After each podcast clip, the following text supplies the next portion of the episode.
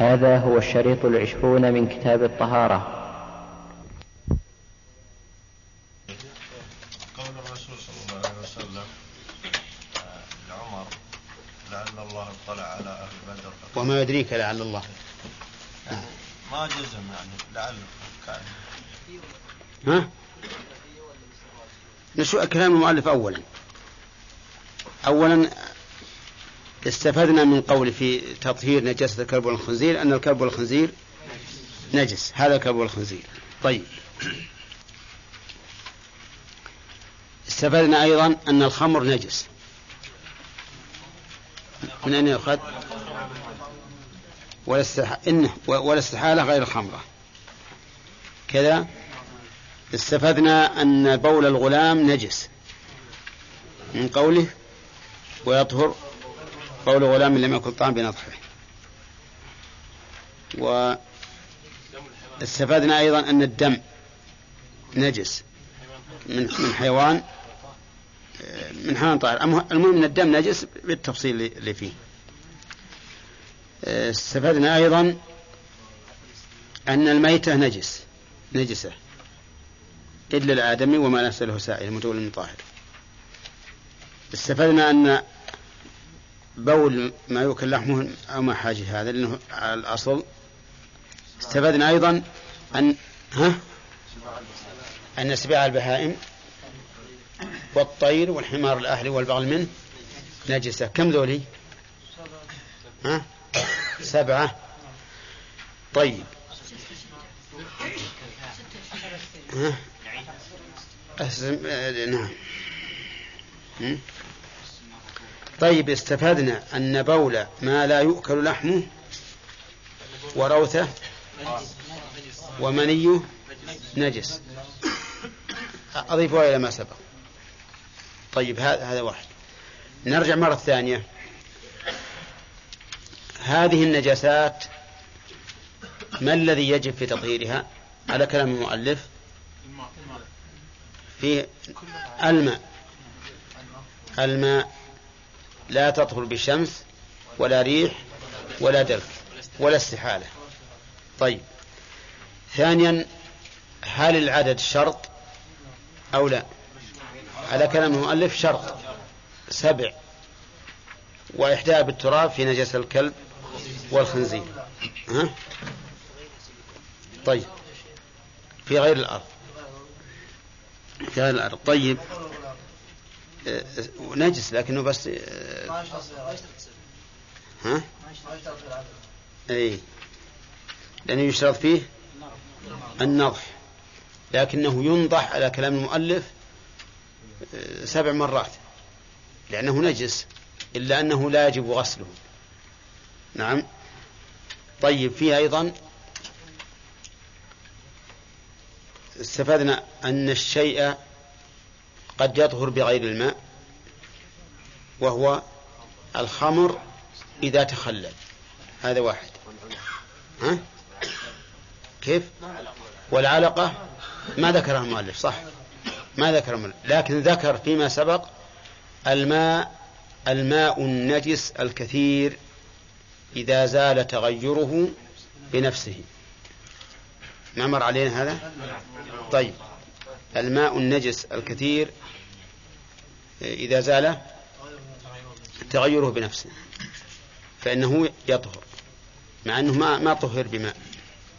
طيب وكذلك إذا زاد على القلتين ونزح منه وزال التغير بالنزح فإنه أيضا يطهر كما سبق. آه الأشياء اللي يعفى عنها نشوف كلام المؤلف. ها؟ إذا بقي بعده كثير بعد النزح كثير. طيب ي... الذي يعفى عنه أولا يسير الدم النجس من الحيوان الطاهر، ثاني عن أثر الاستجمار بمحله. باقي شيء هنا شيء بقى. ها؟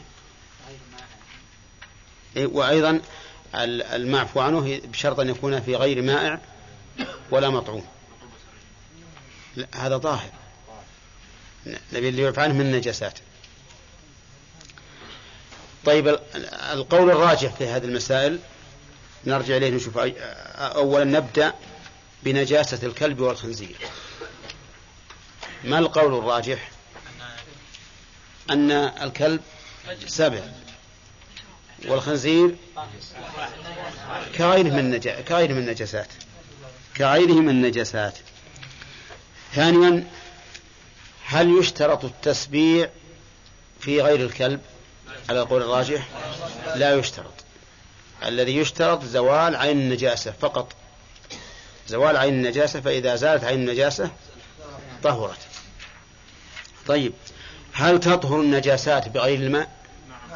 على القول الصحيح نعم، ومنه الاستجمار خلافا لكلام المؤلف، فإن الاستجمار مطهر.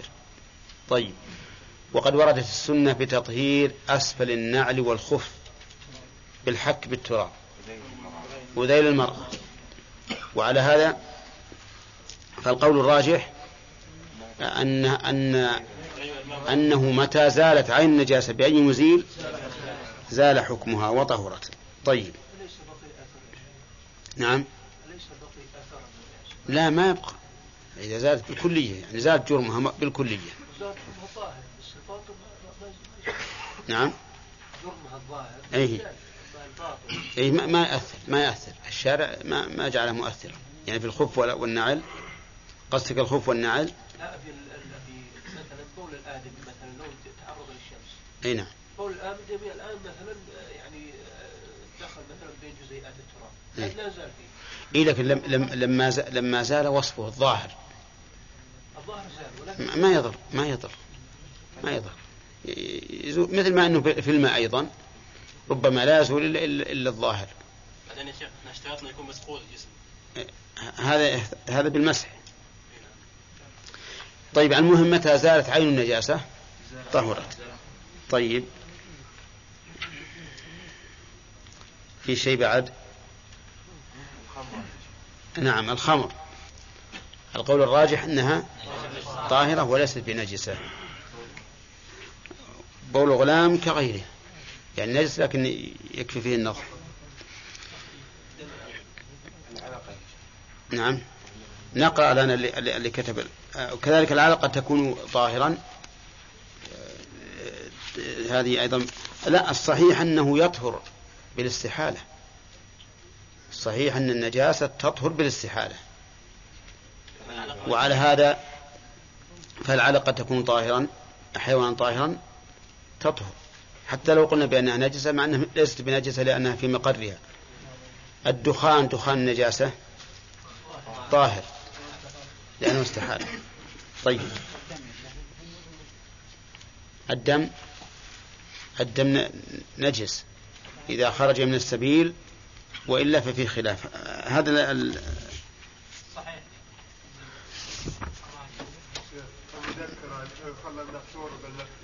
أيهن؟ أي خل نشوف، خل نقرأه أولا هل هي صحيح ولا لا. نعم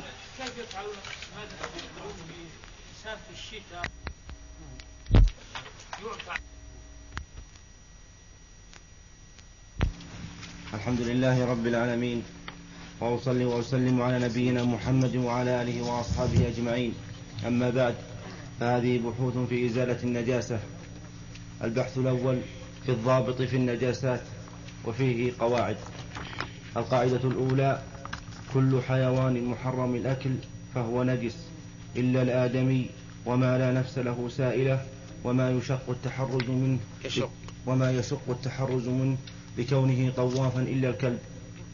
الثانية واضح ذي؟ ها؟ كيف؟ على المذهب كل إيه ما خالف كل حيوان محرم الأكل كل حيوان محرم الأكل فميتته فهو فهو نجس. كذا عندك إلا إلا لا إلا الآدمي إلا الآدمي الآدمي وما لا نفس له. الآدمي طاهر ولا لا مع أنه محرم الأكل. أصبر أصبر يا أخي، نتكلم الآن على النجس. اقرأ الطهارة. كل حيوان محرم الأكل فهو نجس إلا الآدمي وما لا نفس له سائلة وما وما يشق التحرز منه لكونه طوافا إلا الكلب. زين صحيح. طيب ما في حتى الهرة تدخل هنا لقوله وما كان طوافا يشق التحرز منه إلا الكلب. الكلب لأن الرسول عليه الصلاة والسلام أمر بغسله مع أنه يعلم أنه طواف وأن كلب الصيد والحرث والماشي دائما مع الناس. طيب هذه يستثنى منها شيء؟ يعني هل هناك أشياء تستثنى غير الثلاثة؟ ها؟ نعم. نعم على المذهب متورم طاهر، والصحيح أنه ليس بشرط بناء على أن الطهارة تأتي على أن النجس يطهر بالاستحالة. نعم. الآن هذا ما شاء القول الراجح. الثانية كل ما خرج من جوف محرم الأكل فهو نجس إلا مني الآدمي وريقه ومخاطه ولبنه وما خرج مما ميتته طاهرة. زين واضح. كل ما خرج من بدن إيش محرم محرم الأكل فهو نجس. كل ما خرج من بدن محرم الأكل فهو نجس. آه كالبول والروث وما أشبه ذلك. بول الحمار وروثه ومنيه نجس. ها ايش وريقه في خلاف، ويمكن يدخل في القاعدة السابقة انه هذا مما يشق التحرز منه لكونه طوافا. نعم يدخل في القاعدة الاولى وكلامنا الان الخارج منه الا مني الآدم بعد وريقه, وريقه ومخاطه ومخاطه ولبنه ولبنه وما خرج مما ميتته طاهرة وما خرج مما ميتته طاهرة مثل السمك دم السمك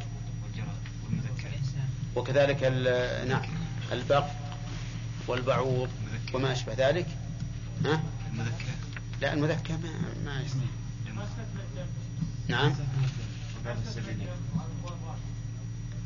دم الإنسان يعني أي ما ما استثني هنا. ها؟ كل ما خرج من الإنسان فهو طاهر. كل ما خرج من الإنسان من يعني من غير البول وغائط، ولهذا لو قلنا في مسألة الآدم الخاصة لو قلنا النجس مما خرج من الآدم هو البول والغائط والدم إلا أنه يرفع عن يسيره، والدم أيضا على قول الجمهور لأن يعني بعض العلماء يقول إنه مو مو نجس. لا لا لأن لأن لأن الدم عند الجمهور نجس. ما خرج من السبيلين أهم من قولنا الأول. لا أيضا ما ما ما يصلح. ليش؟ لا لأنه الريح تخرج من السبيلين وليس بنجس. إذا معناها القواعد هذه تحتاج إلى تحرير في الواقع. تحتاج إلى تحرير. المذي نجس. ما ذكر. خارج من من من الإنسان. أي. لا تحتاج إلى تحرير. إذا معناها أنها لازم نحررها بعدين. خلها القاعدة تبقى. القاعدة الثالثة. ها؟ كل استثناء اللي هو استثناء هذه القاعدة ليس له وجه. أيهن؟ الثالثة. الثالثة. جميع الميتات. ها؟ أنا أوعد الكلام عنه. إيه. كل ما خرج من جوف محرم الأكل فهو إلا مني الآدمي وريقه. جميع الميتات نجسة إلا الآدمي وحيوان البحر وما لا نفس له سائلة. مضبوط هذا؟ مضطردة هذه خلق. كل الميتات نجسة إلا الآدمي وما نفس له سائلة وماتت البحر. طيب الدليل ان الميتة نجسة اظن موجود في الايه: قل لا اجد فيما اوحي الي محرما على طعام يطعمه الا ان يكون ميتة او دما مسفوحا او لحم خنزير فانه رجس، يعني فان المذكور رجس يعني نجس. طيب الا الادمي، الادمي طاهر، ميتته طاهره. الدليل قوله عليه الصلاة والسلام: اغسلوه اغسلوه بماء وسدر اغسلوه بماء وسدر اغسلنها ثلاثا أو أربعا أو خمسا أو سبعا، رأيت منك ذلك. ولو كان نجس العين ما أفاد الأصل شيئا، وحديث أبي هريرة المؤمن لا ينجس حيا ولا ميتا. طيب ثاني: ما لا نفس له سائلة. الدليل إذا وقع الذباب في شراب أحدكم فليغمس. تمام. والثالث: ميتة البحر، أحل لكم صيد البحر وطعامه متاعا لكم وللسيارة. قال ابن عباس: طعامه ما أخذ ميتا. هنا. طيب. الرابعة: كل جزء انفصل من حيوان ميتته نجسة فهو نجس إلا الشعر والصوف والوبر والريش، وكذا العظم والقرن والقرن والظفر عند شيخ الإسلام ابن تيمية. شوف هذا كله، هذا صحيح، كل شيء انفصل منين؟ من حيوان ميتته نجسة. من حيوان ميتته نجسة فهو نجس، وهذا القاعدة: ما أبين من حي فهو كميتته. فكل كل جزء انفصل من حيوان ميتته نجسة فهو نجس كذا. طيب المنفصل من البقرة نجس نجس لا نجس ما في التفصيل، لأن ميتتها نجسة، يصبح مستثنى مستثنى ما بعد وصلناه. طيب المنفصل من الآدمي طاهر، المنفصل من الآدمي طاهر لأن ميتته طاهرة. ما المنفصل الأجزاء والأجزاء الأجزاء نعم، لأن ميتته طاهرة. طيب المنفصل من الحوت لأن ميتته طاهرة. زي المنفصل من الجراد لأن ميتته طاهرة. واضح هذا؟ استثنى إلا الشعر والريش والوبر والصوف. أصبر، هذه متفق عليها لقوله تعالى: ومن أصوافها وأوبارها وأشعارها أثاثا ومتاعا إلى حين.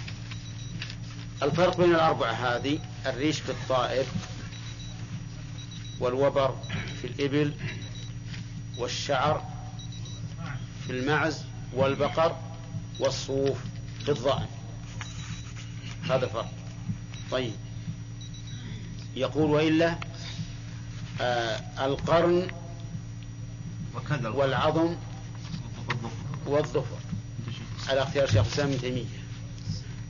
الظفر واضح إنها إنه مستثنى، يعني أيضا ينبغي أن يستثنى لأنه لا تحله الحياة فهو كالشعر. العظم العظم يقول شيخ الإسلام إنه طاهر، وكذلك الظفر واضح. العظم استدل على طهارته بأن العظم ليس فيه دم، فهو كالذي ليس له نفس سائلة. فإذا كان الذي ليس له نفس سائلة يطهر، يعني لا ينجس بالموت، فهذا العظم لا ينجس بالانفصال لا ينجس بالانفصال واضح. لكن المشهور من المذهب أنه ينجس المشهور من المذهب أنه ينجس وذلك لأن العظم وإن كان ما فيه دم لكن الحياة تحله. أما الشيخ فيقول المدار كله على الدم، المدار كله على الدم، فالذي لا نفس له سائلة إنما كان طاهرا لأنه ليس فيه دم. العظم ما فيه دم فيكون طاهرا، ولو انفصل من من الحي. طيب خامسة الدم إذا كان من حيوان ميتته نجسة فهو نجس إلا أسأل. إذا كان من حيوان ميتته نجسة هذا يخرج دما دم الآدمي لأن ميتته ظاهرة. دم السمك دم دم ما لا ما لا نفس له سائلة طاهر. لا له لكن ما هو بيسيل يا أخوان. الذباب له دم والبعوض له دم لكن ما يسيل. أي نعم. طيب تجيب لك سطل بعوض تجمع دمه. نعم نعم. إلا الآدمي يكون خلاف. وش يقول عندك؟ اقرأ اقرأ. الدم إذا كان من حي... من حيوان ميتته نجسا فهو نجس إلا دم الآدمي وفيه خلاف. نعم. السادسة السادسة ما تحول من الدم كالقيح والصديد ونحوه وفيه وفيه خلاف. والصحيح أنه ليس بنجس ما تحول من دم مثل القيح والصديد وماء الجروح كل هذا طاهر حتى لو أصاب الثوب وصار الثوب يعني شسف كما يقول العامة فإنه طاهر. الشسف يعني صار يتكسر يبس عليه. نعم. ها؟ لا لا لا مرادها الدم اللي الجروح. هذا الجرح أول ما يكون أحمر ثم يتحول إلى مادة. نعم. طيب السابعة الخمر. السابعة الخمر وكل مسكر مائع نجس وكذا حشيشة وفيه خلاف. هذا ذكرنا أن الصحيح عدم النجاسة. نعم. البحث الثاني في في أقسام النجاسات. النجاسات على ثلاثة أقسام. الأول النجاسة المغلظة كنجاسة الكلب وكذا الخنزير على المذهب فلا بد فيها من سبع غسلات إحداها بالتراب. الثاني النج... الثاني النجاسة المخففة كنجاسة بول بول الغلام الذي لم يأكل الطعام فيكفي فيها النضح. ومثلها على القول الراجح المذي. المذي على القول الراجح يكفي فيه النضح. أي نعم. القسم الثالث النجاسة المتوسطة وهي ما سوى ذلك من النجاسات على البدن والثوب والأواني ونحوها فلا بد فيها من زوال عين النجاسة. وهل يشترط في إزالة النجاسة أن تكون بالماء وأن تكون بعدد معين؟ المشهور من المذهب أنه لا بد من الماء وأن تكون بسبع غسلات. باقي شيء؟ باقي بحثين عشان نخلي الدرس الثاني لأن عندنا فرائض اليوم. كله يوم وليلة وأكثره خمسة عشر يوما وغالبه ستة وغالبه ستا أو سبع وأقل طهر بين حيضتين ثلاثة عشر يوما ولا حد لأك ولا حد لأكثره وتقضي الحائض الصوم على الصلاة ولا حيضة ولا يصحان منها بل يحرمان ويحرم وطئها في الفرد بل فإن فعل فعليه فإن فعل فعليه دينار أو نصف كفارة. إيش؟ دينار دينار أو نصفه أو نصفه أو نصفه كفارة نصفه. أو نصفه كفارة ويستمتع منها بما دونه. بس بسم الله الرحمن الرحيم. الحمد لله رب العالمين والصلاة والسلام على نبينا محمد وعلى آله وأصحابه أجمعين. ما هو الحيض أو السن الذي يمكن أن يقع فيه الحيض؟ السن الذي يمكن يقع فيه الحيض بعد انتهاء التاسعة. ها؟ بعد انتهاء التاسعة. بعد تمام تسع. بعد تمام تسع سنوات إلى الخمسين. بعد الخمسين. بعد نعم. بعد ما بعد تمام تسع سنوات إلى خمسين سنة. بعد الخمسين ينقطع الحيض يعني يعني لا حيض ابتداؤه تسع سنوات نعم وانتهاؤه الخمسين خمسين سنة. ما هو الدليل؟ الدليل العادة تكون العادة إن لا يأتي الحيض إلا بعد تسع سنوات إلى الخمسين سنة. العادة الغالبة. نعم العادة الغالبة. طيب أثر عن الشافعي في هذا في هذا المقام أو في هذه المسألة كلام. نعم. قال رأيت جدة لها إحدى وعشرون وعشرون سنة. رأيت جدة لها إحدى وعشرون سنة. ما ذكرت. جدة. كيف ذلك؟ هي أم أم ها حارت حارت لتسع سنوات وولدت لعشر، وبنتها حارت لتسع سنوات وولدت لعشر. نعم كم صار؟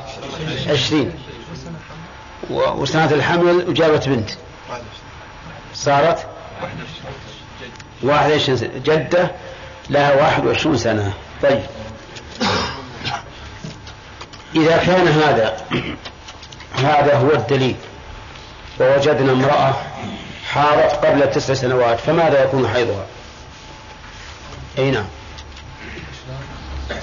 امرأة حارت لأقل من تسع سنوات فعلى المذهب لا يكون حيض. لا يكون حيض. أي نعم. وحكمه حكم حكم الدم. أي دم؟ ليس له يعني حكم حكم حكم الاستحارة. حكمه حكم الاستحارة وسيأتي إن شاء الله بيان حكمها. بعد خمسين سنة امرأة استمر مع الحيض حتى تم لها خمسون سنة ولا فماذا يكون هذا الحيض؟ يكون كالدم شيء خارج ما تضحي هذا خمسين. وش حكمه؟ مكسا كالدم. أي دم؟ دم استحاضة. ها؟ كالدم الخارج من الأمن. طيب أي دم؟ رعاف يعني كالرعاف ولا شلون؟ كأي دم يعني خارج. محمد استحاضة. أي نعم حكمه حكم الاستحاضة. كل دم لا يصح أن يكون حيضا فحكمه حكم الاستحاضة. نعم طيب هل يكون الحيض مع الحمل؟ نعم لا يكون. ما الدليل؟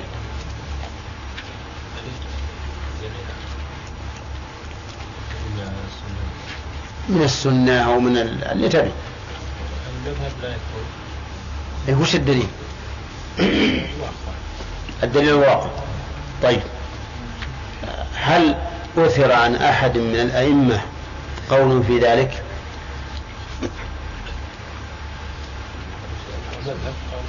المذهب فهم هذا، لكن هل أحد من الأئمة السابقين أثر عن قول في ذلك؟ لا. إيه؟ قول الإمام أحمد إنما تعرف النساء الحمل بانقطاع الحيض. نعم قول الإمام أحمد إنما تعرف النساء الحي... الحمل بانقطاع الدم. نعم طيب طيب أي آية؟ وجه الدلالة الدلالة أن لو كانت هناك حيض فجاء العبد على الحمل. طيب ما هو؟ لا توطأ حامل حتى تحرير ولا غير حامل لا توطأ حامل حتى تضع. نعم ولا غير حامل حتى تحرير. وش وجه الدلالة؟ لأنه وضع غير الحامل الحيض ولم يضعه للحامل. طيب هذه ثلاثة أدلة يعني دليل من القرآن وكلام الإمام أحمد ليس بدليل لكنه لا شك أنه إمام وقوله له وزن ولكنه ليس بدليل. هذه المسألة في الواقع أكثر ما يعتمد الفقهاء عليها هو العادة والغالب. العادة والغالب قالوا والعادة والغالب لها أثر في الشرع. فالرسول عليه الصلاة والسلام قال للمرأة المستحاضة امكثي قدر ما كانت تحبسك حيضتك فرجع فردها إلى العادة. ولكن شيخ الإسلام ابن تيمية وابن المنذر وجماعة من أهل العلم قالوا إنه لا لا صحة لهذا التحديد، إنه لا صحة لهذا التحديد، وأن المرأة متى رأت الدم المعروف عند النساء بأنه حيض فهو حيض، لعموم قوله تعالى ويسألونك عن المحيض قل هو أذى فاعتزلوا النساء في المحيض ولا تقربوهن. فقوله قل هو أذى هذا حكم معلق بعلة وهو الأذى، فإذا وجد هذا الدم الذي هو الأذى وليس دم العرق الذي لا يتأذى به الناس وليس له رائحة كريهة ولا نتن فإنه يحكم بأنه حيض. وقال تعالى ولا والمطلقات يتربصن بأنفسهن ثلاثة قروء، وقال ولا إن يئسن من المحيض، يئسن من المحيض، ما قال لا يبلغن خمسين سنة، قال يئسن من المحيض من نسائكم إن ارتبتم فعدتهن ثلاثة أشهر واللائي لم يحضن. لا تستعجل تجيب لنا شيء من كيسك يا. طيب، فلما كان الله عز وجل رد هذا الأمر إلى أمور معقولة معللة وجب أن يثبت الحكم بوجود هذه الأمور المعقولة المعللة وينتفي بانتفائها. وأما العادة فإنها خاضعة لجنس النساء وخاضعة أيضا للوراثة، فمن النساء من يبقى عليها الحي... يبقى عليها الطهر أربعة أشهر ويأتيها الحيض لمدة شهر كامل، وهذا شيء واقع. يعني بعض النساء ينقطع عليها الحيض أربعة أشهر كاملة، في الشهر الخامس يأتيها الحيض شهرا كاملا كأنه والله أعلم ينحبس هذه المدة ثم يأتي جميعا كقضاء الصلوات. ف... ومن النساء أيضا من تحيض في الشهر ثلاثة أيام أربعة أيام خمسة، ومنهم من تحيض عشرة، فتختلف النساء. فالصواب في هذا أن نقول متى وجد الحيض ثبت حكمه، ومتى لم يوجد فإنه لا, لا يثبت الحكم. وأما ما استدل به الذين قالوا بأنه لا حيض مع الحمل بقوله تعالى وأولاة الأحمال أجلهن أن يضعن حملهن، فنحن نقر بهذا، ولكن لم يقل الله عز وجل ولا حيض لهن. نحن نقر بأن الحامل تحيض ولو حاضت ثلاث مرات وولدها في بطنها فإن عدتها لا تنقضي. وهناك فرق بين القول بالعدة وبين القول بالحيض. وكذلك في في مسألة السبايا لا توطأ حامل حتى تضع ولا ذات ولا ذات حيض أو قرء حتى تحيض، نحن نقول بهذا أيضا. الحامل لا توطأ ولو أنها حاضت ثلاث مرات، لأن الحمل كما مر علينا في العدد هو أم العدات، كل العدات تندمج فيه. طيب، يقول المؤلف وأقله يوم وليلة وأكثره ثلاثة خمسة عشر يوما وغالبه ست أو سبع. قوله أقله يوم وليلة هذا أنهى شيء في القلة، فلو أن المرأة رأت الحيض لمدة عشرين ساعة فقط، وهو الحيض المعروف المعهود برائحته ولونه وثخانته أو ثخونته، فإنه ليس بحيض، لأن أقله كم؟ يوم وليلة، فما كان ناقصا فليس بحيض حتى وإن جرى جريانا، ما دام ناقصا عن يوم وليلة فليس بحيض. انتبهوا للقواعد المذهب في هذا. لماذا؟ قالوا لأن العادة لم تجري أن يوجد دم دم حيض أقل من يوم وليلة، فإذا لم يوجد في العادة فلتكن فليكن أقله يوما وليلة. طيب، أكثره خمسة عشر يوما أكثره خمسة عشر يوما أيضا الدليل العادة، الدليل هو العادة، أنه ما عهد أن امرأة يزيد دم حيضها على خمسة عشر يوما، ولأن ما زاد على خمسة عشر يوما معناه أنه استغرق أكثر الوقت استغرق أكثر الوقت ولا لا؟ والأكثر يثبت له حكم الكل. دائما في المسائل اللي فيها ترجيح نرجح الأكثر ولو بزمن يسير على الأقل. فإذا كان ستة عشر يوما معناه أن الطهر ها أربعة عشر يوما أربعة عشر يوما ولا يمكن أن يكون الدم أكثر من من الطهر، فنجعل هذا الأكثر كأنه كل. ومعلوم عند جميع العلماء أن الدم إذا أطبق على المرأة وصار لا ينقطع عنها فإنها تكون مستحاضة فإنها تكون مستحاضة قالوا فالأكثر أكثر الشهر يجعل له حكم الكل، ويكون هذا أي الزائد على خمسة عشر يكون استحاضة. فكل امرأة زاد حيضها على خمسة عشر يوما فإنه يكون استحاضة، ويأتي إن شاء الله حكم الاستحاضة. الآن القواعد محددة ولا لا؟ متى جاءت امرأة تسألنا تقول إنه أصابها الدم لمدة عشرين ساعة، فهل علي قضاء الصلاة التي تركتها في هذه المدة؟ لا، نعم عليها القضاء، لأن هذا ليس بحيض ليس بحيض فهي جلست في زمن طهر. واضح؟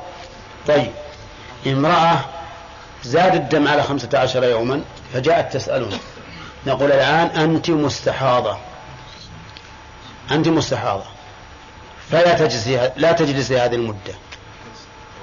والمستحاضة سيأتينا إن شاء الله أنها ترجع إلى عادتها أو تمييزها أو أو غالب النساء. طيب، يقول المؤلف ها طيب يتضح ذلك بأن نقول إذا حاضت المرأة جميع الشهر، يعني إذا أتاها الدم جميع الشهر فهي مستحاضة بالاتفاق، فهمت؟ إذا حاضت أكثر الشهر فالأكثر يجعل له حكم الكل، وعلى هذا فتكون مستحاضة لأنها أكثر المدة فيها دم فتكون مستحاضة، جعلا للأكثر في حكم الكل. واضح؟ طيب أربعة عشر يوم ها؟ أربعة عشر يوم الحيض وستة عشر يوم الاستحاضة خطأ. نحكم بأنها مستحاضة ثم عاد نرجع لأحكام المستحاضة الآتية إن شاء الله. المهم أن نحكم بأنها مستحاضة ثم عاد إن كان لها عادة رجعت عادتها وإلا إلى تمييزها وإلا, وإلا إلى غالب النساء. أين؟ المهم أن نفهم بأنها مستحاضة.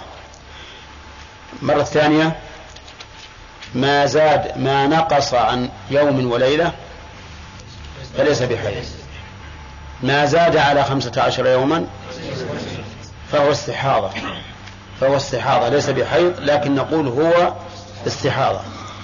ما أتى مع الحمل لا ليس بحيض. ما ليس بحيض مما دون اليوم والليلة أو مع الحمل نقول هذا ليس استحاضة ولكن له حكم الاستحاضة. ومن ومن الفقهاء من يطلق عليه أنه دم فساد دم فساد إنما حكمه حكم الاستحاضة. طيب، أقل الطهر بين الحيضتين يوم ثلاثة عشر يوما وغالبه ستة أو سبع غالب الحيض ست أو سبع، هذا صحيح لثبوت السنة به، حيث قال الرسول عليه الصلاة والسلام للمرأة المستحاضة تحيضي في علم الله ستا أو سبعا ستا أو سبعا وهذا أيضا هو الواقع، فإن غالبا الحيض عند النساء فإن, فإن الحيض عند غالب النساء يكون ستة أيام أو سبعة. طيب، أقل الطهر بين الحضتين ثلاثة عشر يوما، أقل الطهر بين الحيضتين ثلاثة عشر يوما. فلو أن امرأة طهرت من حيضها وبعد وبعد اثني عشر يوما جاءها الدم فهذا ليس بالحيض. ليش؟ لأن أقل الطهر بين الحضتين ثلاثة عشر يوما. طيب، امرأة أخرى طهرت من الحيض وأتاها الحيض بعد عشرة أيام، أتاها الدم بعد عشرة أيام، ليس بحيض، لأن أقل الطهر ثلاثة عشر يوما. فالدم الذي تراه المرأة بعد طهرها من الحيض قبل ثلاثة عشر يوما ليس بحيض، ولكن له حكم الاستحاضة، له حكم الاستحاضة. واضح؟ الدليل الدليل ما روي عن علي رضي الله عنه أن امرأة جاءت وقالت إنها انقضت عدتها في شهر، فقال علي بن شريح اقض فيها، قال إن جاءت ببينة من بطانة أهلها ممن يعرف دينه وخلقه يعني فهي تقبل وإلا فلا. فقال علي قالون قالون يعني جيد، لكن بلغة الروم قالون هذه جيد بغير عربية. لماذا؟ إذا, إذا, إذا كان لها شهر ودعت أنها انتهت عدتها، هذا بعيد ولا لا؟ بعيد أنه تحيض ثلاث حيض وبينها الأطهار في شهر. فلما كان قولها بعيدا احتاجت إلى بينة إلى بينة كيف نوزع الحيض الثلاث والأطهار على شهر؟ حاضت يوم ليلة، هذا أول يوم، طهر ثلاثة عشر يوم، كم مضى من الشهر؟ أربعة عشر. حاضت خمسة عشر يوم ليلة، كم بقي؟ بقي أربعة عشر بالتأكيد أو خمسة عشر. طهر ثلاثة عشر يوم، ها؟ كم بقي؟ بقي يوم أو يومين. حاضت يوم ليلة الحيضة الثالثة، انتهت العدة انتهت العدة لكن هذا نادر جدا. فالمرأة مثلا بالمناسبة إذا ادعت أنها انقضت عدتها بالحيض، إذا ادعت هذا بأمر معتاد بزمن معتاد فإننا نقبل قولها، يعني جاءت بعد الطلاق بشهرين ونصف مثلا وقالت إنها انتهت عدتها، نقبلها ولا نطلب البينة، لأن الله تعالى جعل النساء مؤتمنات على عددهن، فقال والمطلقات يتربصن بأنفسهن ثلاثة قروء ولا يحل لهن أن يكتمن ما خلق الله في أرحامهن إن كن يؤمن بالله واليوم الآخر. امرأة مطلقة لما مضى عليها ثمانية وعشرون يوما جاءت تقول إن عدتها انقضت، نردها، ما نسمع دعواها أبدا. لماذا؟ لأن هذا مستحيل ما دمنا قعدنا قواعد أقل الطهر يوم و... أقل الحيض يوم وليلة وأقل الطهر ثلاثة عشر يوما، فلا يمكن أن تنقض العدة بكم؟ بثمانية وعشرين يوما، فلا نسمع قولها إطلاقا لو كانت من أصدق النساء. امرأة ثالثة أتت ادعت بعد أن مضى شهر، يعني تسعة وعشرين يوم فأكثر إلى إلى ثلاثين، ادعت أن عدتها انقضت. نسمع قولها ولا لا؟ نسمع قولها دعواها، نسمع دعواها ولا نقبل قولها. نسمع دعواها ولا نقبل قولها. كيف نسمع الدعوة ولا نقبل قولها؟ يعني معناها أن القاضي يلتفت لها، هذا ما نسمع الدعوة، يلتفت وينظر في القضية فيقول ليش نشوف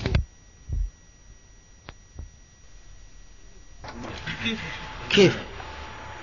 نسمع الدعوة ولا نقبل القول، يعني معناها أن القاضي يلتفت لها، هذا ما نسمع الدعوة، يلتفت وينظر في القضية فيقول ائت بالشهود. أما في الأولى إلى صار ثمانية وعشرين يوم ها؟ أصلا ما يسمع، يقول يلا يا شرطي طلعها برا. ليش؟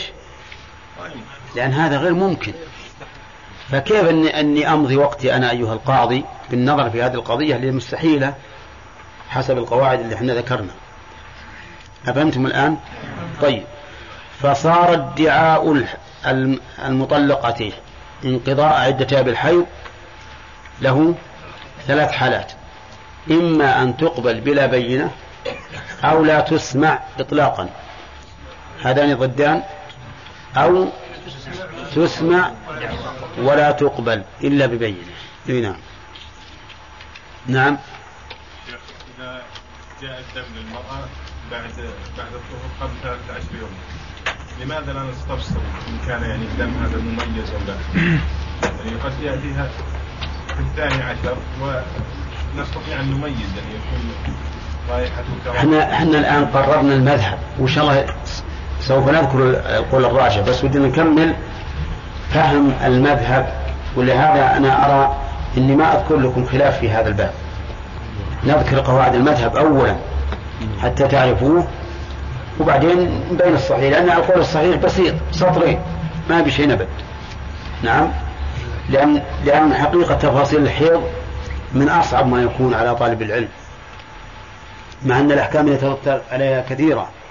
وذكرت لكم قصة من قبل مع من أحد الطلبة مع شيخه، نعم، لما أكثر عليه التفصيلات في باب الحيض وداخ راسه وعجز لا يعرف، قال يا شيخ أحسن الله عليك ها وش عندك؟ قال إننا لسنا نحيض، فدعنا من الحيض. نعم، فكنا منه لأنه فيه صعوبة، لكن ولهذا أنا أرى أن الأحسن في قراءتنا إياه أن نذكر أولا المذهب وقواعد المذهب في هذا ويكفي. وبعض العلماء يطول فيه جدا شرح المهذب للنووي رحمة الله عليه، أظن مئة وستين صفحة اللي تكلم عليه، فيه تفريعات عجيبة. يعني لو كلفني النساء درس كتاب الحيض في الفقه ما أعرف من شيء نبت. نعم شيخ، هل يجوز الزواج من امرأة لم تحض بعد؟ لم تحض بعد، اي نعم، ما في شيء. الرسول عليه الصلاة والسلام عقد على عائشة وهي لها ست سنين. لا يمنع أن ماتها الحيض. ها؟ أقول لا يمنع أن ماتها الحيض. لا لا يمنع إيش؟ أن ماتها الحيض. أبدا ما يمنع. يجوز وطئها. نعم. يجوز وطئها. ها؟ يجوز وطئها. إذا تحملت. إذا تحملت يجوز. طيب أجل نمشي معنا، ما في أسئلة. يقول و... ولا حد لأكثره. لأكثر إيش؟ لأكثر الطهر بين الحيضتين. لا, أكثر لا حد لأكثره. لماذا؟ لأنه وجد من النساء من لا تحيض، من لا تحيض أصلا. فهذه امرأة يأتيها الحيض في الشهرين مرة، في الشهرين مرة، يأتيها في أول الشهر خمسة أيام، ثم ينتهي الشهر هذا وينتهي الشهر الثاني، وفي الشهر الثالثة فيها خمسة أيام. نقول هذا حيض الثاني ولا لا؟ ها؟ هي الثاني بين الآن حول الشهرين، ها؟ آه لا حد لأكثر الطهر، فصار المحدد عندنا نشوف كم. أولا أول السن، أول سن الحيض، لا لا تعدون بس نشوف على المحددات. أول سن الحيض، وآخر سن الحيض، وأقل الحيض، وأكثر الحيض، وأقل الطهر.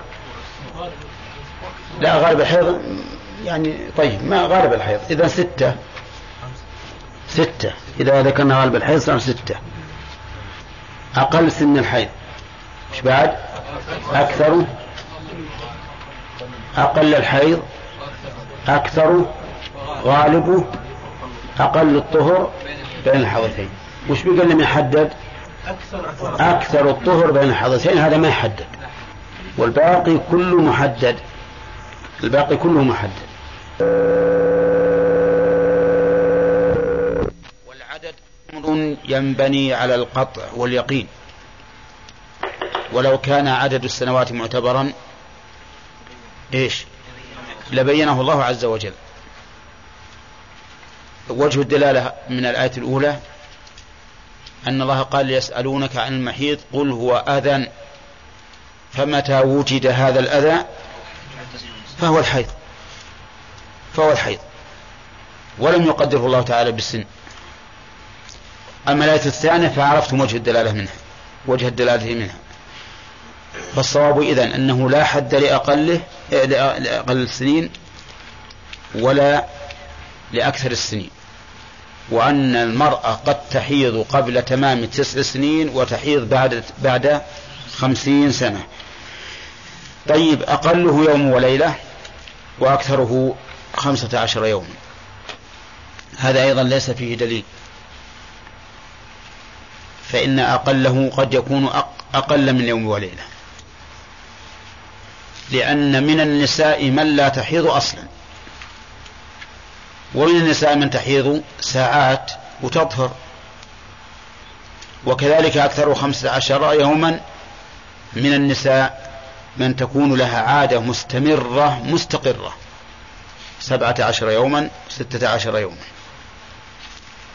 فما الذي يجعل الدم الذي قبل الغروب من اليوم الخامس عشر حيضا، والدم الذي والدم الذي بعد الغروب بدقيقة واحدة يكون استحاضة، مع أن الدم واحد، طبيعته واحدة، غزارته واحدة، لونه واحد، فكيف يقال لمضي دقيقة أو دقيقتين ينقلب الأمر من كذا إلى كذا بدون دليل؟ لو كان هناك دليل لقلنا على العين والرأس وسلمنا.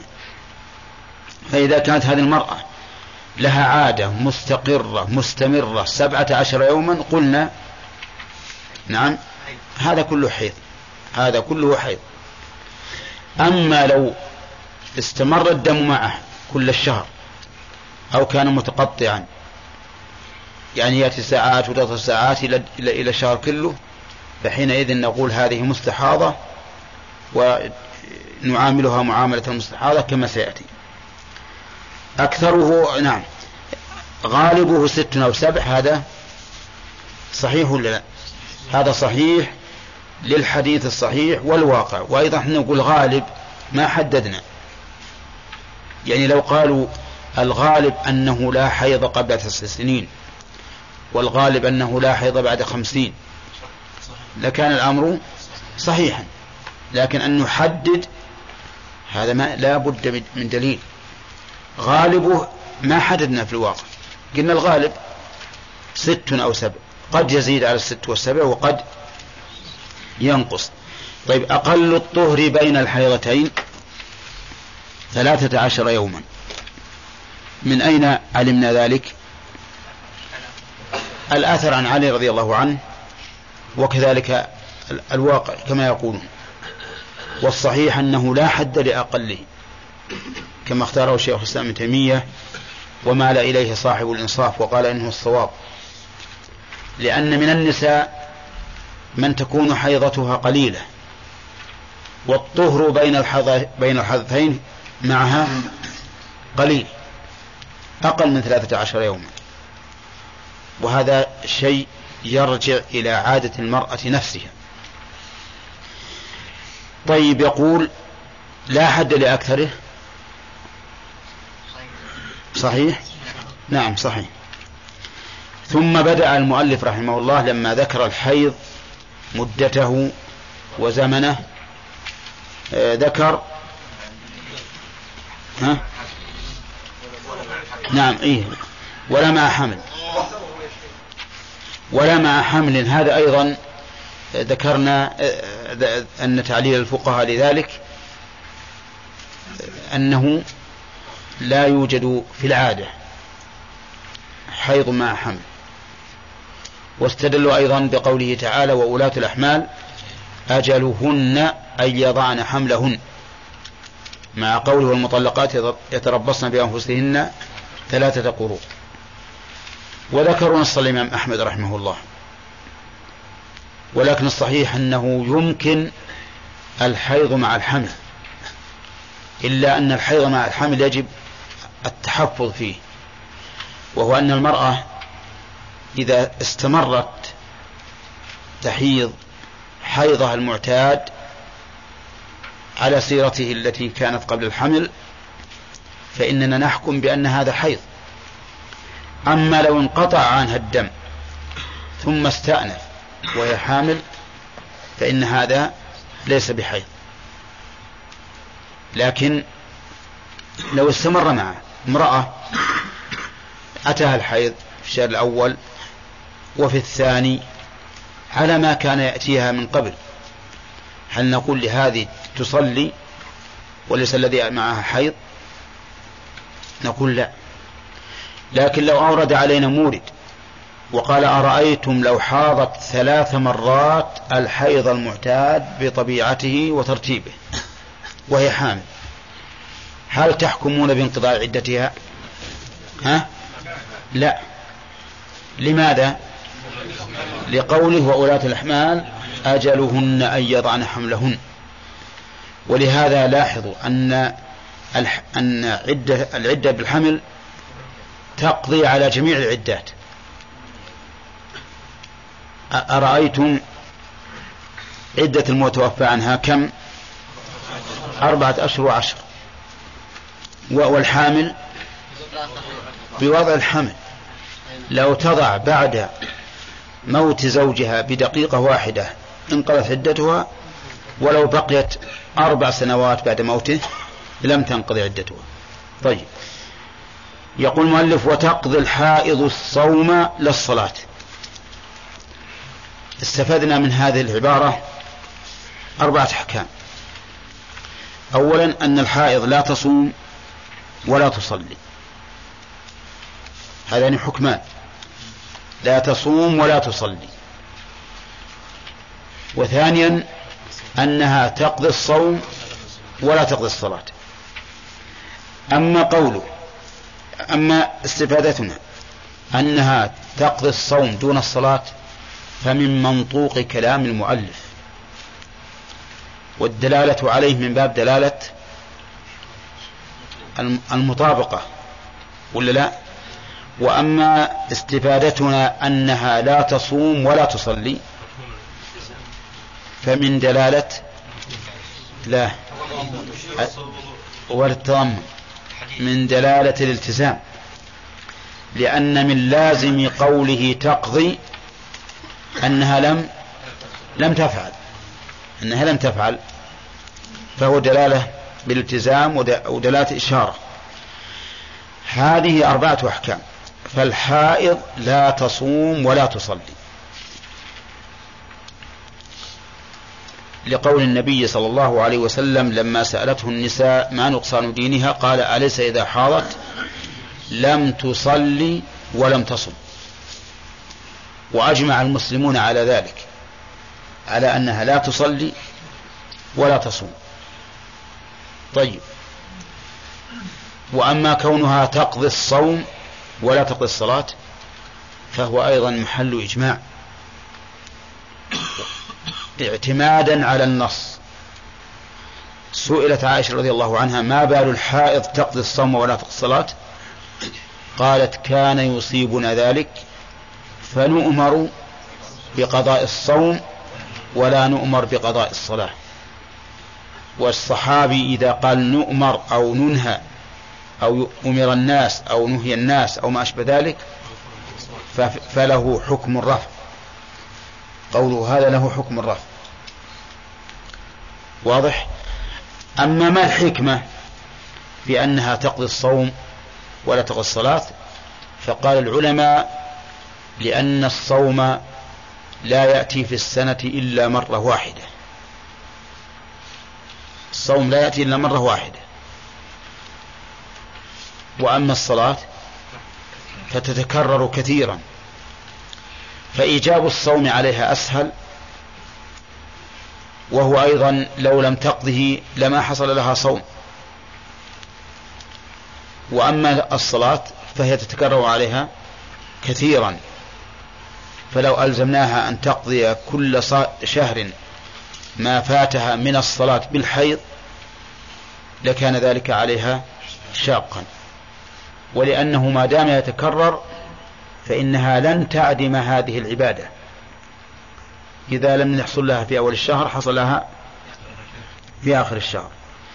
هذا نقوله استنباطا، وإلا فالعلة والحكمة نعم قول الرسول عليه الصلاة والسلام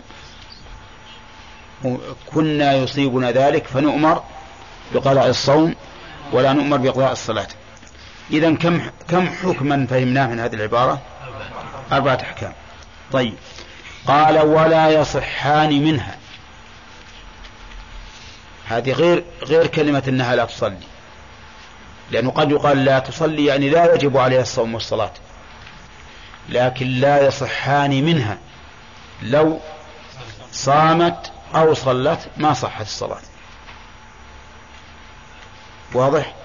فلو أن الحائض ذكرت أن عليها فائتة قبل أن يأتيها الحيض وقضت هذه الفائتة هل تبرأ ذمتها بذلك؟ ها؟ لا تبرأ، وإنما مثلت بالفائتة لأن الفائتة واجبة عليها والحاضرة ها؟ غير واجبة ساقطة.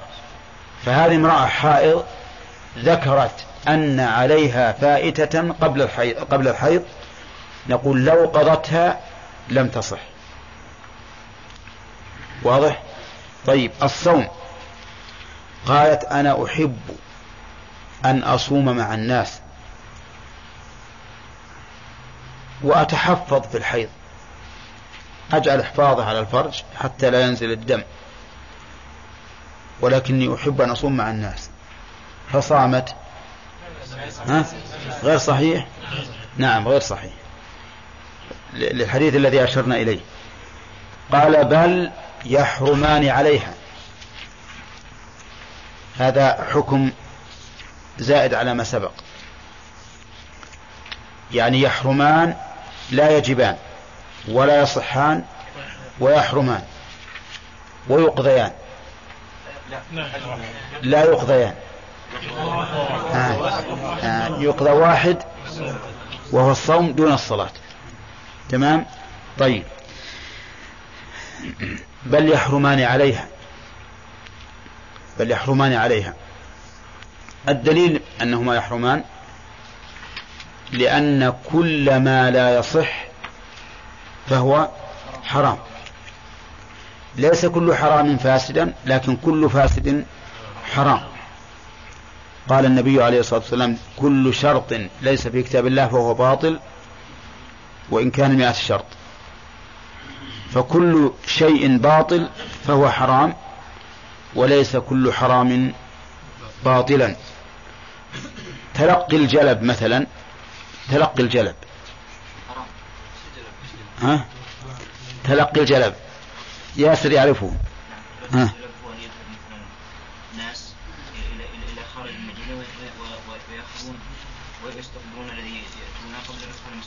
اي نعم صح، هو الجلب، الركبان هو الجلب، اختلاف تعبير. تلقي الركبان حرام والشراء منهم ها صحيح، لقول الرسول فإذا أتى سيده السوق فهو بالخيار، وثبوت الخيار فرع عن الصحة. إذ أن ما لا يصح لا, لا, لا تتبع أحكامه. طيب استفدنا التحريم من عدم ليش؟ من عدم الصحة. ثم قال ودي نشوف الأحكام اللي ذكر المؤلف.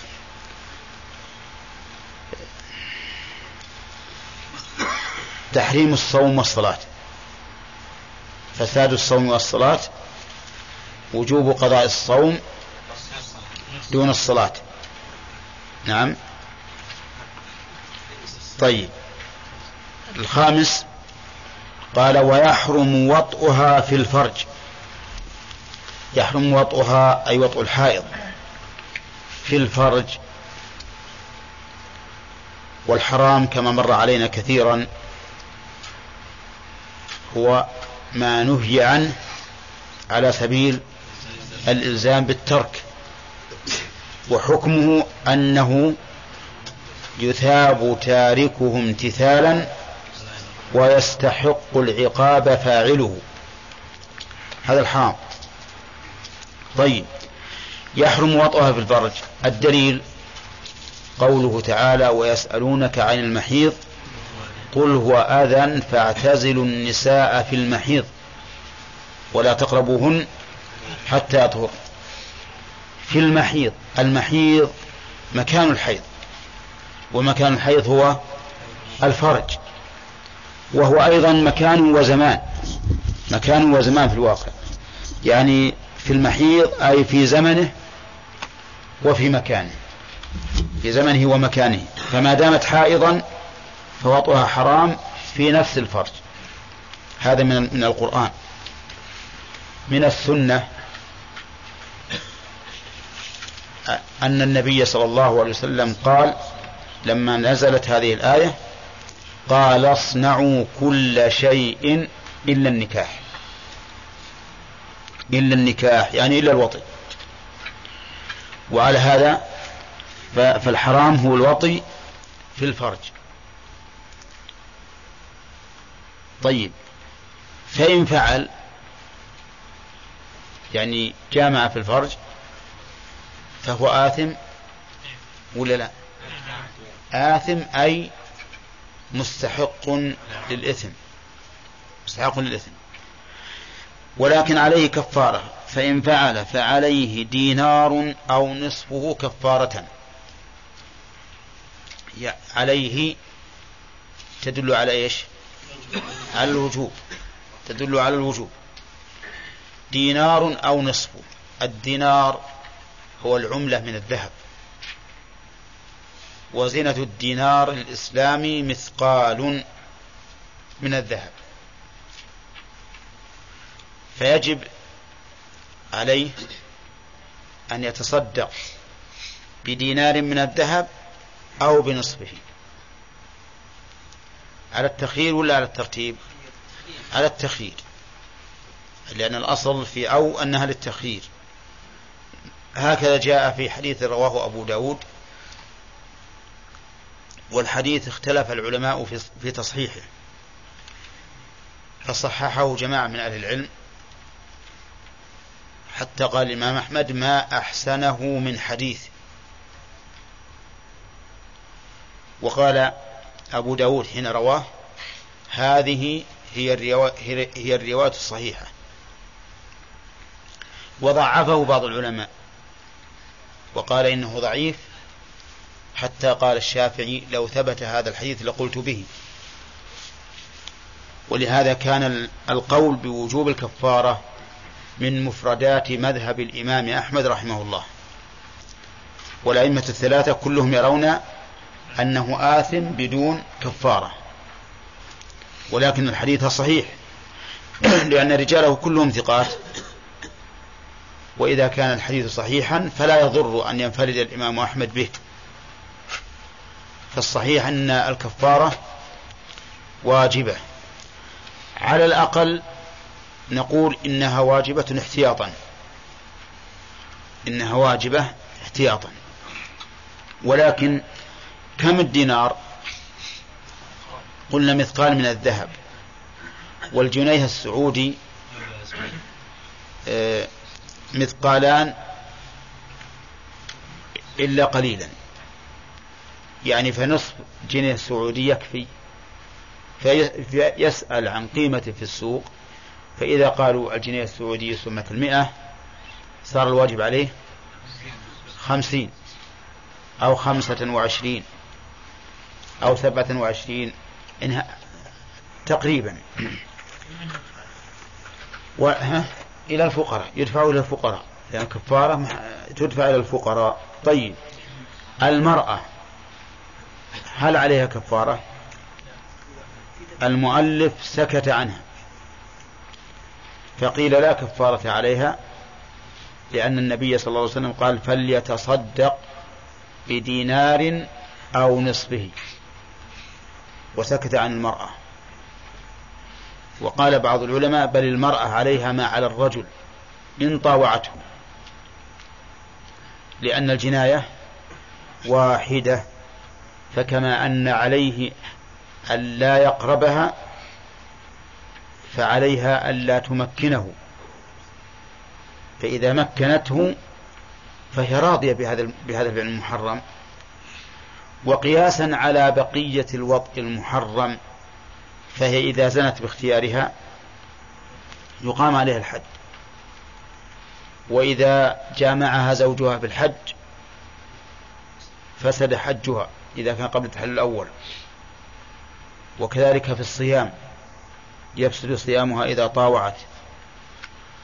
فكما أنها تشارك الرجل فيما يجب بالوطن المحرم في بقية المسائل فهذه مثلها. وسكوت النبي صلى الله عليه وسلم عن ذلك وتعليق الحكم بالرجل قد نقول إن هذا لا يقتضي الاختصاص بالرجل، لأن من المعروف أن الخطاب الموجه للرجال يشمل النساء والموجه للنساء يشمل الرجال إلا إلا بدليل. ثم قال ويستمتع منها بما دونه. يستمتع من؟ الرجل أو الدم، لأنه يقول وإذا انقطع الدم ولم تغتسل لم يباح. لا لا، يقول ويحرم وطئها في الفرج فإن فعل. نعم، إذن الضمير يعود على الواطئ ولا لا؟ وقول ويستمتع منها بما دونه هذا إذا كانت تحل له كالزوج والسيد. وقول بما دونه أي بما دون الفرج، فيجوز أن يستمتع بها بما فوق الإزار وبما دون الإزار، إلا أنه ينبغي ألا يستمتع بها إلا وهي متزرة، لأن النبي صلى الله عليه وسلم كان يأمر عائشة أن تتزر فيباشرها, فيباشرها وهي حائض، يأمرها أن تتزر لئلا يرى منها ما يكرهها إليه من آثار الدم.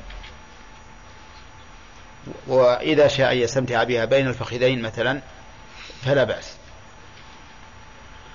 فإن قلت كيف تجيب عن قول الرسول عليه الصلاة والسلام يا رسول الله ماذا يحل للرجل من امرأته وهي حائض؟ قال ما فوق الإزار. وهذا يدل على أن الاستمتاع يكون مما فوق الإزار. فالجواب على ذلك أن نقول إن هذا على سبيل التنزه، أو نحمله على من لا يملك نفسه، إما على سبيل التنزه والبعد، أو نحمله على من لا يملك نفسه، لأننا لو مكناه من الجماع مثل بين الفخذين مثلا ربما لا يملك نفسه أن يجامع في الفرج، إما لقلة دينه وإما لقوة شهوته. وقد نقول إن قول الرسول عليه الصلاة والسلام اصنعوا كل شيء للنكاح وقوله ما فوق الإزار يحمل على الحالين، يعني فمن كان يخشى من نفسه الوقوع في المحظور ها فليباشر بما فوق الإزار، ومن كان يملك نفسه فليصنع كل شيء إلا النكاح. طيب فيما إذا استمتع منها بما دون الفرج هل يجب عليه الغسل؟ ها؟ لا لا يجب إلا إذا أنزل، إذا أنزل وجب. وكذلك بالنسبة لها هي لا يلزمها الغسل إلا إذا أنزلت إلا إذا أنزلت. طيب العلماء يقولون إن المرأة إذا إذا كانت حائضا وأصابتها جنابة فإنه يستحب أن تغتسل للجنابة استحبابا لا وجوبا، لأن لا يبقى عليها أثر الجنابة، سواء حدثت الجنابة لها بعد الحيض كما لو احتلمت أو كانت على جنابة حين الحيض، فإنه فإنهم يقولون إنه يستحب أن تغتسل من الجنابة لإزالة أثر الجنابة. نعم.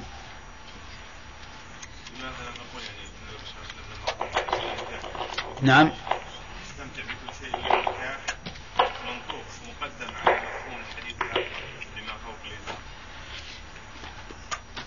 هذا أيضا من المرجحات التي تدل على أنه ليس ممنوع وأنه ينزل على حالين، لأن ما ما في التعارض، إذا نزلناها على حالين ما صار في التعارض. نعم.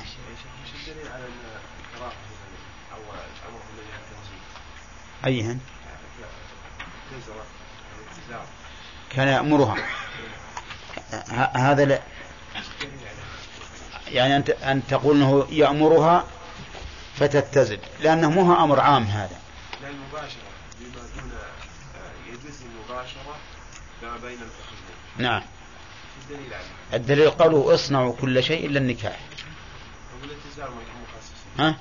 الاتزار أمره لا ما يكون مخصصا، لأنه كما قلت هذا من باب توقي ما, ما يكرهه من المرأة، فإنه إذا رأى ما يكرهه اشمأزت نفسه وكرهتها. حمل الأمر على الاستحباب. أيهن؟ أنا أمره أن تتزوج. أي نعم، هو لأجل هذا لأجل هذا لأجل كراهة أن يرى منها ما, ما يقبح فيحدث في نفسه كراهة لها. نعم.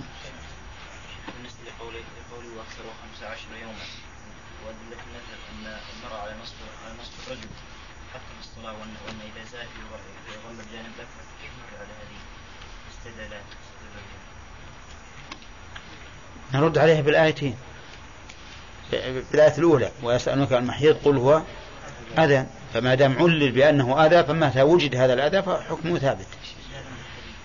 نعم. لا يقال هذا على الغالب، الرسول عليه الصلاة والسلام يتكلم عن الغالب. نعم.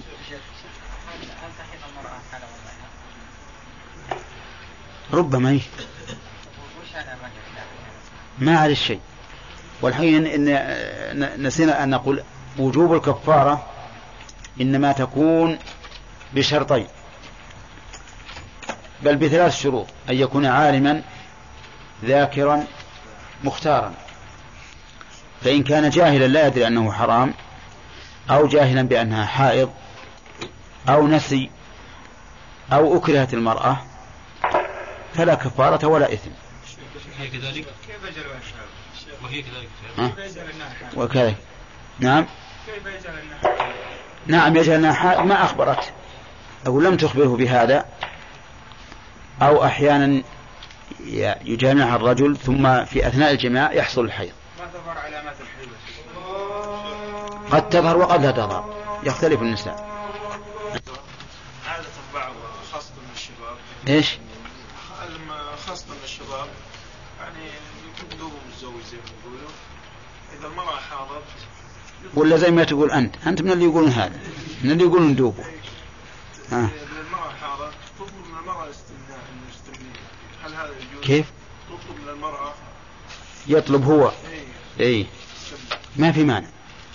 أبد بيدها ما في مانع. هنا. فرائض الله. أي. هل يجب عليه يتوقف؟ اي نعم. وقد يكون عليه ضرر.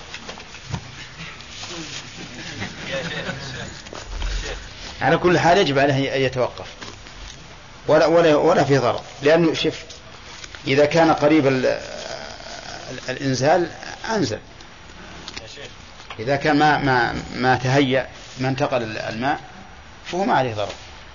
نعم. نقول إذا استمر الشيء الضرر قد يكون أكبر. ها؟ نقول إذا استمر في الجماع يمكن الضرر يكون أكثر. إيه لا، بالنسبة للمرأة أكثر، بالنسبة للمرأة أكثر قطعا. نعم. يتذكر الجنابة بعد شهر يقضي الصلاة نفسها.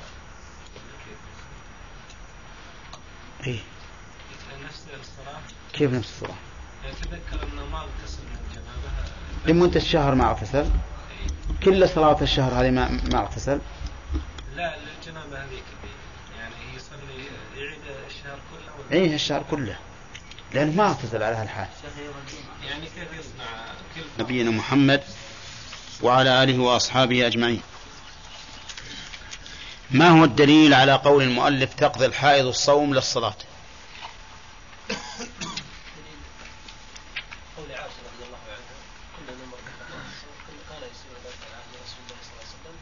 حين سئلت ما بال الحائض قالت أي. طيب هل يصح منها أن تصوم؟ لا يصح. ما الدليل؟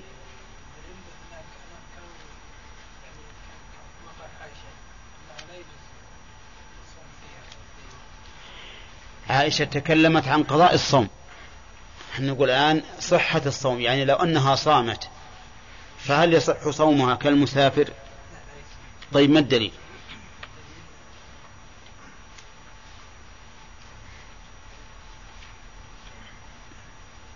شيبة قول الرسول صلى الله عليه وسلم لا أليس أليس ناقصات أليس إذا حاضت إذا حاضت لا تقضي لا تقضي الصلاة لا تقضي الصوم لا لا لا لا تصوم لم تصلي ولم تصوم، وهذا تقرير. وفيه أيضا إجماع العلماء، يعني العلماء مجمعون إجماعا لا خلاف فيه بأنه لا يصح منها الصوم. طيب وهل يحل لها أن تصوم صوم نفل مثلا محمد؟ لا يحل. لماذا لا يحل؟ ما الدليل يعني قصد؟ إذا كان لا يصح فكل شيء لا يصح فهو فهو حرام. أوله هذه قاعدة بيناها لكم، كل شيء لا يصح فهو حرام، وليس كل شيء حرام لا يصح. طيب ما حكم وضع الحائض عادل؟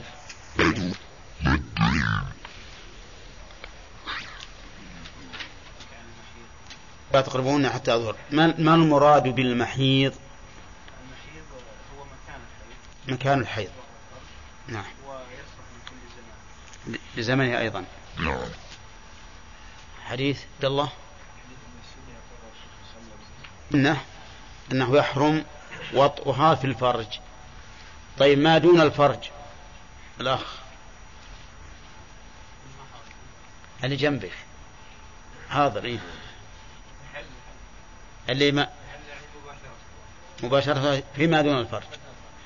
طيب ولو دون الإزار؟ قال ما فوق الإزار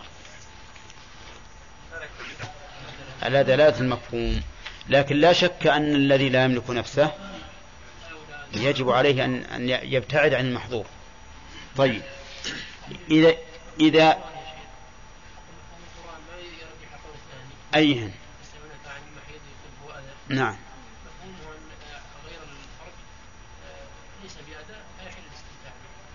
نعم ربما يقال، لكن قد يقول قائل الله قال لا تقربوهن لا تقربوهن حتى يطهر، فاعتذنا في المحيض ولا تقربوهن حتى يطهر. كلمة لا تقربوهن قد يقول المراد هذا سد الذرائع، ولهذا لما قال لا تقربوا الزنا حرم على الرجل أن ينظر المرأة الأجنبية خوفا من الوقوع فيه. هنا نعم. طيب نشوف إذا فعل وجامع في الفرج فهد فماذا عليه؟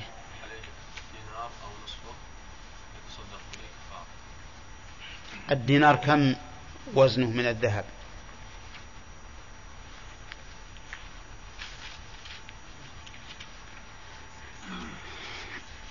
أه؟ نعم مثقال من الذهب مثقال من الذهب ويقال إن, إن الجنيه السعودي حوالي مثقالين جنيه الذهب السعودي حوالي مثقالين لأنه أحد عشر عشرة ونصف عشرة ونصف لا عشرة ونصف أو اثنى عشر إلا سبع إلا أربعة أسباع لكن هو الظاهر أنه عشرة ونصف كما عشرة ونصف وثمن عن عشرين يعني حول النصف حول النصف يعني أن الجنيه السعودي عن مثقالين تقريبا ها أيهن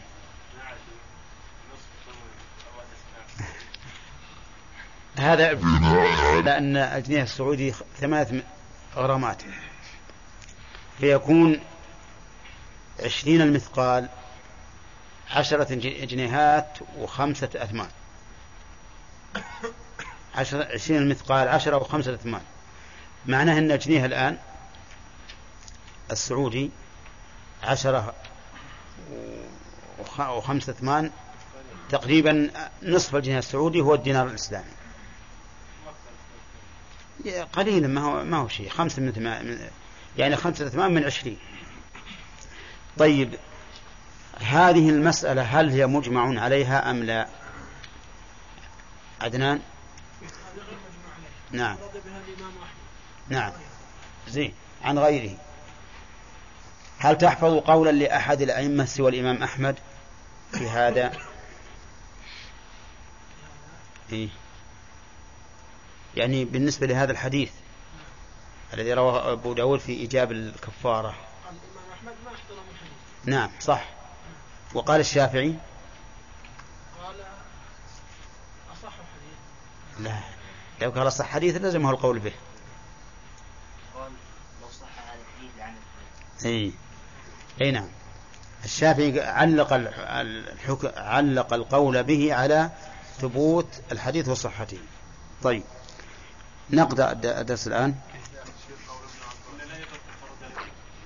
نصفه مطلقا والله. وإذا انقطع الدم ولم تغتسل